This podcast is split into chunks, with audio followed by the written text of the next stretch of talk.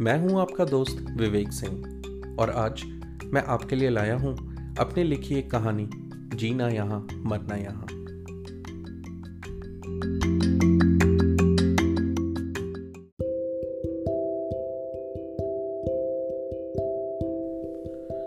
रात के तकरीबन 11 बजे हैं। अपनी कार की पिछली सीट पर बैठकर मैं मुंबई की खाली सड़कों और गाड़ी के शीशे पर गिर रही बारिश की बूंदों को देख रहा हूँ। मेरा नाम आकाश ग्रोवर है और मैं एक फ़िल्म प्रोड्यूसर हूँ। आज मेरी फ़िल्म को best movie of the year का अवार्ड मिला है। उसी फ़ंक्शन से घर वापस जा रहा हूँ। एफएम पर जोकर मूवी का गाना चल रहा है। जीना यहाँ, मरना यहाँ, इसके सिवा जाना कहाँ? आज ये गाना सुनकर मेरा मन कर रहा है कि मैं गाड़ी से उतरकर बारिश में नाचना शुरू कर दूँ, ये गाना गाते हुए। जीना यहाँ, मरना यहाँ इसके सिवा जाना कहाँ। बारिश यूँ तो मुझे कुछ खास पसंद नहीं है, लेकिन आज कुछ याद आ गया। ज़िंदगी में कभी कभी कुछ ऐसे वाकयात हो जाते हैं, जो आपकी ज़िंदगी बदल देते हैं, और उससे जुड़ी हर बात ना चाहते हुए भी अच्छी लगने लगती है। ऐसा ही एक दिन था, जिस दिन बारिश ने पूरे शहर को रोक दिया था, और वो कमीना गाना गाते हुए मेरी ज़िंदगी में घुसाया। जीना यहाँ, मरना यहाँ, इसके सिवा जाना कहाँ। बात तकरीबन दो साल पहले की है, जब मेरी ज़िंदगी का सबसे बुरा टाइम चल रहा था। मूवीज़ बनाने की ज़िद में मैं अपनी फैमिली और फैमिली बिज़नेस को तो पहले ही छोड़ चुका था। और अब तो मेरी वाइफ ने भी मुझे डिवोर्स दे दिया था। मैं कोई बहुत बड़ा प्रोड्यूसर नहीं था। बस मूवीज़ की दुनिया में अपनी ज़िंदगी आजमाने की कोशिश कर रहा था। अब तक मेरी चार मूवीज़ रिलीज़ हो चुकी थी, लेकिन चारों बॉक्स ऑफ़िस पे कुछ खास चल नहीं पाई। बल्कि आखिरी मूवी तो इतनी बुरी तरह से पिटी कि दोबारा मूवीज़ बनाने की हिम्मत ही नहीं बची थी मेरे अंदर। ऑलमोस्ट बैंक हो चुका था। कभी कभी मन तो करता कि यह ज़िंदगी ही खत्म कर दूँ। फिर लगता कि चलो, एक और मौका देके देखते हैं। उस दिन खुद को एक ऐसा ही मौका देने मैं बार में गया था। मैं एक बड़े प्रोड्यूसर से मिलने की कोशिश कर रहा था, जो मेरी मूवी में पैसा लगा सके। मैंने उसके असिस्टेंट को मिलने के लिए बुलाया था। घर नहीं बुलाना चाहता था, इसलिए आठ बजे यहाँ बुलाया था। इतना बेचैन था मैं कि सात बजे से ही जाकर बैठ गया और इंतज़ार करने लगा। बाहर थोड़ी थोड़ी बारिश शुरू हो गई, जिसे देख के मन में एक ही बात आई, क्या मुसीबत है यार। थोड़ी देर में साढ़े आठ बज गए और अभी तक उसका कोई ठिकाना नहीं था। और बारिश भी इतनी तेज़ हो चुकी थी कि न्यूज़ पर चेतावनी दी जाने लगी कि जो जहाँ है वहीं रहे। जगह जगह बारिश की वजह से रास्ते बंद हो गए हैं तो बाहर जाने की कोई कोशिश ना करे। उसका फ़ोन भी नहीं लग रहा था। मैंने अब मीटिंग की उम्मीद छोड़ दी। गुस्से और बेबसी से मैं पागल हुआ जा रहा था। क्या करूँ, क्या ना करूँ, कुछ नहीं आ रहा था समझ में। तो खुद को शांत करने के लिए मैंने अपना दिमाग इधर उधर भटकाना शुरू किया। सोचा कुछ ऑर्डर करता हूँ। मेन्यू उठाने की कोशिश की तो मेन्यू पर देखा नाइफ और फोक सजा के रखे हुए थे। बिना कुछ सोचे मैंने अपने दाएँ हाथ से नाइफ उठा लिया और उसे घुमा घुमा कर देखने लगा। उसको देखते देखते उसके साथ खेलते खेलते एक वक्त ऐसा आया जब मैंने अपने नाइफ को अपने बाएँ हाथ की कलाई पर रख दिया और घूरने लगा। उस वक्त एक अजीब सा सुकून मिल रहा था उस नाइफ को घूरने में। ऐसा लगा जैसे सारी परेशानियों से कहीं दूर पहुँच गया हूँ। तभी एक अजीब सी आवाज़ ने वापस मुझे वहीं लाके पटक दिया। आ, कोई फ़ायदा नहीं है। मैंने चारों तरफ़ देखा। बारिश की वजह से ज़्यादा लोग आए नहीं थे और काफ़ी टेबल्स खाली थी। आवाज़ ठीक मेरे सामने से आई थी। मैंने अपने सामने देखा तो एक अजीब सा इंसान चेहरे पर शैतानी सी मुस्कान लेकर मुझे देख रहा था। वो ठीक मेरे सामने, तकरीबन पंद्रह फीट दूर, अपने दोनों हाथ बांधकर टेबल से टिक कर खड़ा था। शॉर्ट कुर्ता ओवरसाइज जीन्स पैरों में सैंडल गले में बड़ा सा तिलिस्मी लॉकेट बड़े बड़े पाल बिल्कुल हिप्पी लग रहा था। मैंने चिढ़कर कहा, क्या? सीधे खड़े होते हुए उसने फिर कहा, जी, मैंने कहा, कोई फ़ायदा नहीं है। वो गाना गाते हुए धीरे धीरे मेरी तरफ़ बढ़ने लगा। जीना यहाँ, मरना यहाँ, इसके सिवा जाना कहाँ? गाना गाते हुए उसने मेरी टेबल के चारों तरफ़ एक चक्कर काटा और वापस मेरे सामने आकर मेरी टेबल पर दोनों हाथ रख के मेरी तरफ़ झुक के बोला मतलब इस चाकू में उतनी धार नहीं है जितनी तुम्हें चाहिए, गुरु? अरे, मैं तो बस ऐसे ही वेट मैं तुम्हें सफ़ाई क्यों दे रहा हूँ? जो मेरा मन करेगा, वो मैं करूँगा। तुम कौन हो? जी, कोई दीवाना कहता है, कोई पागल समझता है। देखो मिस्टर, मैं कुमार विश्वास को बहुत अच्छी तरह से जानता हूँ, और तुम कुमार विश्वास नहीं हो तो बेवकूफ़ किसी और को बनाना। अरे, मैंने कब कहा कि मैं कुमार विश्वास हूँ? मैं तो बस ये बोल रहा था कि लोग मुझे दीवाना, पागल वगैरह वगैरह नामों से बुलाते हैं। कोई उल्लू का पट्टा नहीं बुलाता है। अच्छा नाम रहेगा तुम्हारे लिए। मैंने मन ही मन सोचा। हम्म सुना मैंने। क्या? जो तुमने सोचा। वैसे कोई बात नहीं। मुझे तो तरह तरह के नामों से लोग मुझे बुलाते हैं, जो उन्हें अच्छा लगता है। और सबसे बड़ी बात यह है कि मैं रिस्पॉन्ड भी करता हूँ। तो तुम्हें जो अच्छा लगे, तुम रख लो। है जी? हाँ जी। तो अब हम दोस्त बनी गए हैं तो बताओ कुछ अपने बारे में। उसकी बातें सुनकर मैं गुस्से से फट पड़ा और चिल्लाते हुए बोला, तुम्हारी तरह फालतू नहीं हूँ मैं। मेरा एक स्टेटस है। मैं ऐसे ही आते जाते लोगों से दोस्ती नहीं कर लेता और उन्हें बताने नहीं लगता अपने बारे में। I am a bloody movie producer I am Akash Grover मेरे चिल्लाने की वजह से सब लोग मेरी तरफ़ देखने लगे। उसने मुझे सबके चेहरे एक एक करके दिखाए। कुछ पल तक सभी लोग हमारी तरफ़ देखते रहे।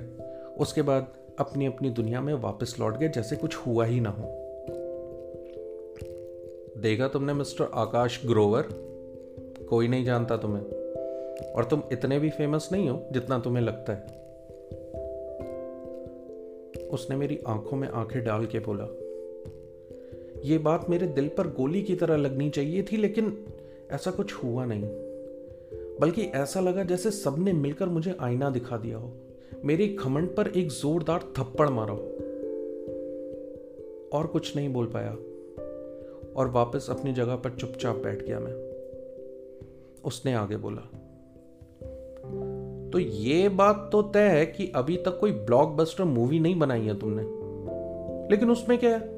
अभी तो तुम जवान हो यार। तीस बत्तीस की उम्र लगती है तुम्हारी और कोई खानदानी प्रोड्यूसर तो हो नहीं। तो गुरु, ये नया फ़ील्ड है और नए फ़ील्ड में घुसने में परेशानी आती है। मैं चुपचाप उसकी बातें सुन रहा था।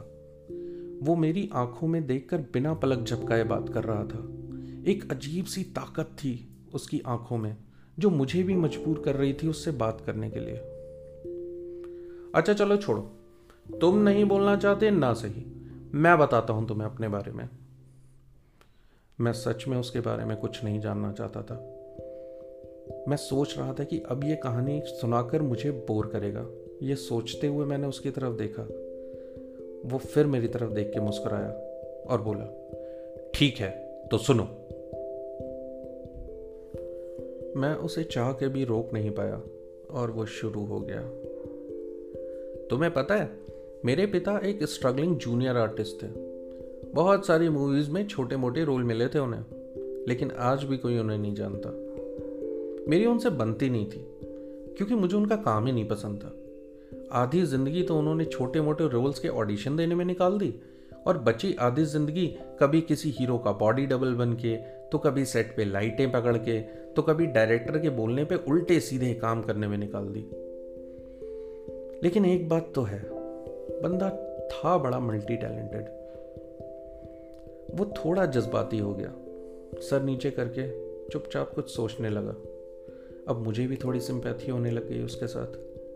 लेकिन उसने फिर अचानक अपना सिर ऊपर किया और मेरी तरफ़ देख के मुस्कुराने लग गया। उसने आगे कहा, वो मुझे हमेशा एक ही बात सिखाना चाहते थे कि ज़िंदगी में कोई अपने आप महान नहीं बन जाता। उसके पीछे बहुत सारे लोग होते हैं जो उसे मिलकर महान बनाते हैं। अब हमारी फ़िल्मों को ही ले लो। जब तक कोई साधारण इंसान नहीं होगा, तब तक हीरो कैसे खास बनेगा? बेवकूफ़ लोग नहीं होंगे, तब तक वो समझदार कैसे बनेगा? कमज़ोर लोग नहीं होंगे तो शक्तिमान कैसे बनेगा? और बुराई नहीं होगी तो अच्छाई का प्रतीक कैसे बनेगा? वो हमेशा कहते थे, बेटा, मैं एक टीम का हिस्सा हूँ और यही मेरा काम है। मुझे अपना काम करने में बहुत खुशी मिलती है। बहुत कुछ सिखाना चाहते थे वो मुझे। और उनकी ज़िंदगी देखकर तो मैं भी बहुत कुछ सीख रहा था। लेकिन ये सब सीखने में बहुत देर हो गई। मैंने पूछा मतलब? आ, पहले तो सब कुछ ठीक ठाक था। घर में इतने पैसे आ जाते थे कि घर चल जाता था। मेरी पढ़ाई भी चल जाती थी। फिर वक्त बदलने लगा। मूवीज़ में कंप्यूटर ग्राफिक्स आ गए सिक्स पैक्स वाले हीरो आ गए और मेरे पापा का काम धंधा बंद होने लगा। अब घर चलाना बहुत मुश्किल हो गया था। मैंने किसी तरह से बारहवीं तो पूरी कर ली थी। आगे मैं डॉक्टर भी बनना चाहता था, लेकिन घर की हालत देखकर मैंने पढ़ाई छोड़ने की सोची। सोचा कुछ काम करना चाहिए। मेरी माँ को यह बिल्कुल मंजूर नहीं था। तो उसने कई घरों में काम करना शुरू कर दिया ताकि मुझे पढ़ाई ना छोड़नी पड़े। मैंने मन लगाकर पढ़ाई करी। जिससे अच्छी नौकरी करके मैं घर की हालत सुधार सकूँ। लेकिन इतनी मेहनत के बाद भी एंट्रेंस में मेरा सिलेक्शन नहीं हो पाया। और डोनेशन देने की तो औकात थी नहीं हमारी। घर में मातम का माहौल छा गया। और मैं गुस्से और निराशा से इतना भर गया कि एक दिन तीस माले की बिल्डिंग की छत से कूद गया। मैंने हैरानी से पूछा, फिर? फिर क्या? मैं मर गया? और क्या? लेकिन मरने के बाद मुझे एक बात समझ में आई कि मरना किसी चीज़ का हल नहीं है।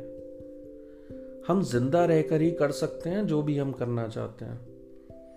उस दिन के बाद से आज तक मैं बस भटक रहा हूँ और उन लोगों को ढूंढ रहा हूँ जो परेशानियों और गमों में मेरे जैसे हैं। मैं उनके सामने आता हूँ, उन्हें अपने बारे में बताता हूँ, ताकि कोई और ऐसा करने की ना सोचे, जैसे मैंने यहाँ तुम्हें ढूंढ लिया है। तुम्हारे अलावा यहाँ ना कोई मुझे देख सकता है, ना सुन सकता है। उसकी यह बात सुनकर मेरे पैरों के नीचे से ज़मीन खिसक गई।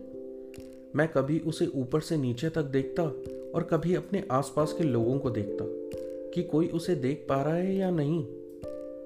उसने फिर हँसते हुए बोला, कोई नहीं देख पाएगा मुझे। थोड़ी देर पहले जब भी तुम मेरे ऊपर चिल्लाए थे तब भी ये लोग तुम्हें देख रहे थे और पागल समझ रहे थे। और अगर मैं ऐसे ही तुमसे बात करता रहा तो लोग मुझे और पागल समझेंगे, है ना? किसी को नहीं पड़ी है बॉस तुम्हारी ज़िंदगी के बारे में जानने की। ध्यान से देखो सबको, कोई तुम्हें नहीं देख रहा। और वैसे भी ना तुम यहाँ किसी को जानते हो और ना कोई तुम्हें। और यहाँ से वापस जाने के बाद तुम अपने रास्ते पे चल दोगे तो रिलैक्स। कायदे से उसकी बातें सुनकर मुझे डर लगना चाहिए था, या मुझे कम से कम चेक करना चाहिए था कि वो सच में कोई भूत है या झूठ बोल रहा है। लेकिन ऐसा कुछ हुआ नहीं। यहाँ तक कि मुझे अब उसकी बातें सुनना अच्छा लग रहा था, उसको समझना अच्छा लग रहा था। उसके भूत होने से ज़्यादा एक दूसरी बात मेरे दिमाग में चल रही थी। मैंने थोड़ी हैरानी के साथ उससे पूछा, तुम्हारी सारी बातें ठीक हैं। मैं मानता हूँ कि टीम के साथ काम करना ज़रूरी होता है और हर एक इंसान भी ज़रूरी होता है तरक्की करने के लिए। लेकिन मुझे यह सब पता है, मेरी हर मूवी में बहुत सारी टीम मिल काम करती हैं डायरेक्टर की टीम एक्टर की टीम सपोर्ट टीम वगैरह वगैरह। तो तुम मुझे ये सब क्यों बता रहे हो? जब बहुत सारी टीम मिलके कोई चीज़ बनाती है ना तो किसी भी टीम की, किसी भी कमज़ोर कड़ी की वजह से वो चीज़ गिर भी सकती है। कभी सोचा इस बारे में? और तुम्हें पता है, इस दुनिया की सबसे ताकतवर चीज़ क्या है? वक्त, टाइम। तुम्हें लगता है कि तुम्हारा टाइम खराब चल रहा है, जबकि टाइम अच्छा या बुरा नहीं होता है। वो आप होते हो जो टाइम के साथ चलते हो या नहीं चलते हो। क्योंकि जो टाइम के साथ नहीं चलता टाइम उसे छोड़ के आगे निकल जाता है। जैसा मेरे बाप के साथ हुआ था और ऐसे बहुत सारे लोगों के साथ हुआ। ये बोलकर वो कुछ देर के लिए फिर चुप हो गया। मैंने उसका ध्यान बटाने के लिए बोला अच्छा ठीक है, चलो कुछ ऑर्डर करते हैं। बाहर वाले लोग भी सोच रहे होंगे कि बारिश का बहाना बना के दोनों लोग बस बातें किए जा रहे हैं, कुछ ऑर्डर भी नहीं कर रहे बारिश बंद हो चुकी है। क्या? मैंने शीशे से बाहर देखा, सच में बारिश बंद हो गई थी। और लोग भी धीरे धीरे घर जाने लगे थे। मैंने कहा, चलो फिर जाने से पहले कुछ ऑर्डर ही कर लेते हैं। उसने दोबारा मुझे याद दिलाया, मुझे कोई नहीं देख सकता और मुझे कुछ खाने पीने की ज़रूरत भी नहीं है, भूल गए? हाँ भूल गया। अब मैं रोज़ रोज़ भूतों से तो नहीं मिलता। मैंने उसकी तरफ़ से नज़र हटाकर बहुत ध्यान से वेटर को बुलाया, ताकि किसी को ये शक ना हो कि मैं एक भूत से बातें कर रहा हूँ, वरना लोग मुझे पागल समझते। वेटर ऑर्डर लेने के लिए मेरी टेबल पर आया और उसने मुझसे पूछा, क्या लेंगे सर? एक चिल्ड बियर। उसके बाद उसने उसकी तरफ़ देख के पूछा, और आप क्या लेंगे सर? मैंने हैरानी से वेटर की तरफ़ देखा और फिर उसकी तरफ़। मैंने वेटर से पूछा तुम सुसाइड करने वाले हो क्या? वेटर ने अजीब तरह से हँसते हुए कहा, नो, सर। तो ये तुम्हें दिखाई दे रहा है? ऑब्वियसली सर, ये तो हमारे पुराने कस्टमर हैं।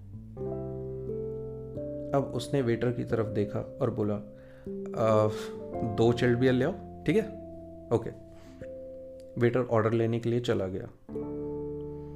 मैंने थोड़े गुस्से और बेचैनी से उससे पूछा, क्या था ये? अरे, क्या था ये? नहीं, कौन था ये? सवाल सही करो अपना। ये वेटर था। नाम नहीं पता उसका। जानना है? बुला के पूछूँ? मैं वेटर की बात नहीं कर रहा हूँ। तुम्हारे भूत वाले ड्रामे की बात कर रहा हूँ। अच्छा वो? मज़ाक कर रहा था यार। सोचा प्रोड्यूसर के सामने थोड़ी एक्टिंग स्किल्स दिखा दूँ तो शायद मुझे भी कुछ थोड़ा चांस मिल जाए, हैं जी? और वैसे भी, सच तो ये है कि तुम्हें कोई फ़र्क नहीं पड़ता कि मैं भूत हूँ या नहीं। और ये बोल के ज़ोर ज़ोर से हंसने लगा। मैंने उसकी बात पे गौर किया और उससे कहा हाँ बात तो सही बोल रहे हो। अब मेरे चेहरे पे भी थोड़ी स्माइल आ गई। हाँ तो तुम कुछ कह रहे थे वक्त के बारे में? हाँ बियर का एक सिप लेते हुए बोला। अगर तुम वक्त के साथ नहीं चलोगे तो वक्त तुम्हें पीछे छोड़ के आगे निकल जाएगा, साहब।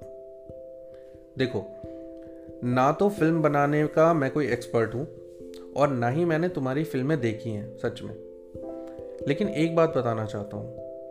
एक समय पर हिंदुस्तान में मूवीज़ कुछ सेट पैटर्न्स और फॉर्मूलों पर बनती थी। और हिट भी हो जाती थी। लेकिन अब वक्त बदल गया है, क्योंकि आज की ऑडियंस बदल गई है। आज लोग नए कॉन्सेप्ट को, वास्तविकता को, कला को टैलेंट को देखना चाहते हैं। बड़े बड़े प्रोड्यूसर्स ऐसे ही नहीं बड़े बन गए। वक्त को समझा उन लोगों ने, साथ चले उसके। तुम्हें अगर ज़रूरत है तो सिर्फ़ अपनी ऑडियंस को पहचानने की, उसकी चाहत को समझने की। फिर उसके बाद तुम्हें कोई नहीं रोक पाएगा। अभी तो शुरुआत है तुम्हारी। पता है, मेरे पापा की सिलाई मशीन की फैक्ट्री थी। एक मिनट एक मिनट एक मिनट। थोड़ी देर पहले तुम्हारे पापा एक जूनियर आर्टिस्ट थे। अच्छा? अरे, मेरे दोस्त के पापा थे, ओके? अरे यार, तुम भी ना, इंसान में क्या रखा है, तुम बात को समझो। सच में पागल है, मैंने मनी मन सोचा। अच्छा बताओ। हम्म क्या बोल रहा था मैं? सिलाई मशीन की फैक्ट्री। हाँ सिलाई मशीन की फैक्ट्री। पहले लोग अपने कपड़े सिलवा के पहनते थे। बहुत सारे दर्जी हुआ करते थे। तो कपड़ों से ज़्यादा सिलाई मशीन की डिमांड होती थी।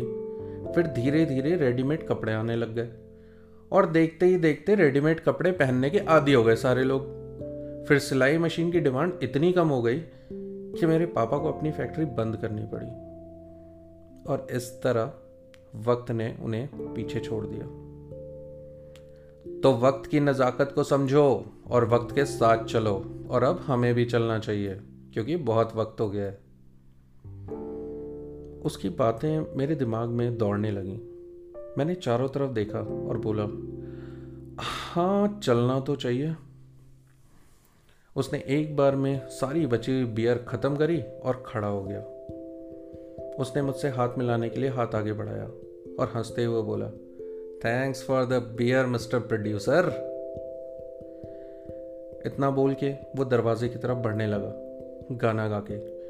जीना यहाँ, मरना यहाँ, इसके सिवा जाना कहाँ?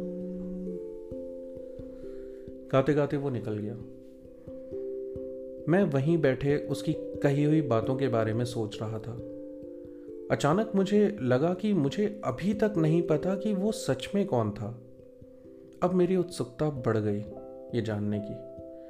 मैं दौड़ के बाहर गया, उसको देखने मगर वो जा चुका था। मैं मायूस होकर वापस अंदर आने लगा। तभी मुझे उस वेटर की बात याद आई। सर तो हमारे पुराने कस्टमर हैं। मैं तुरंत अंदर गया। बार के स्टाफ से उसके बारे में पता करने लगा। उसका नाम था राजीव शर्मा। और बाकी का काम तो गूगल ने कर दिया। आज दो साल बीत गए। लेकिन आज दो साल बाद भी वो बातें वैसी ही ताज़ी हैं। या ये कहना चाहिए कि कि ये दो साल शायद उन्हीं बातों की बुनियाद पे खड़े हैं। मैंने अपनी ट्रॉफी की तरफ़ देखा। और रोक नहीं पाया खुद को कहने से। थैंक्स पागल इंसान। तभी मेरे फ़ोन पर एक मैसेज आया। ये मैसेज उसी का था। कॉन्ग्रेचुलेशन मिस्टर प्रोड्यूसर अच्छा कल मेरी बुक पब्लिश हो रही है। सोचा बता दूँ। आखिर तुम उसका हिस्सा हो। My favourite case case number forty seven cover page की कॉपी भेज रहा हूँ। देखना। मैंने कवर पेज देखा। The mental state by doctor Rajeev Sharma H O D psychiatry department I H O मैंने जवाब में लिखा थैंक यू पागल इंसान and congratulation to you too इससे ज़्यादा मैं और कुछ लिख नहीं पाया और अपने फ़ोन को साइड में रख के वापस अपनी गाड़ी के बाहर बारिश की बूंदों को देखने लग गया।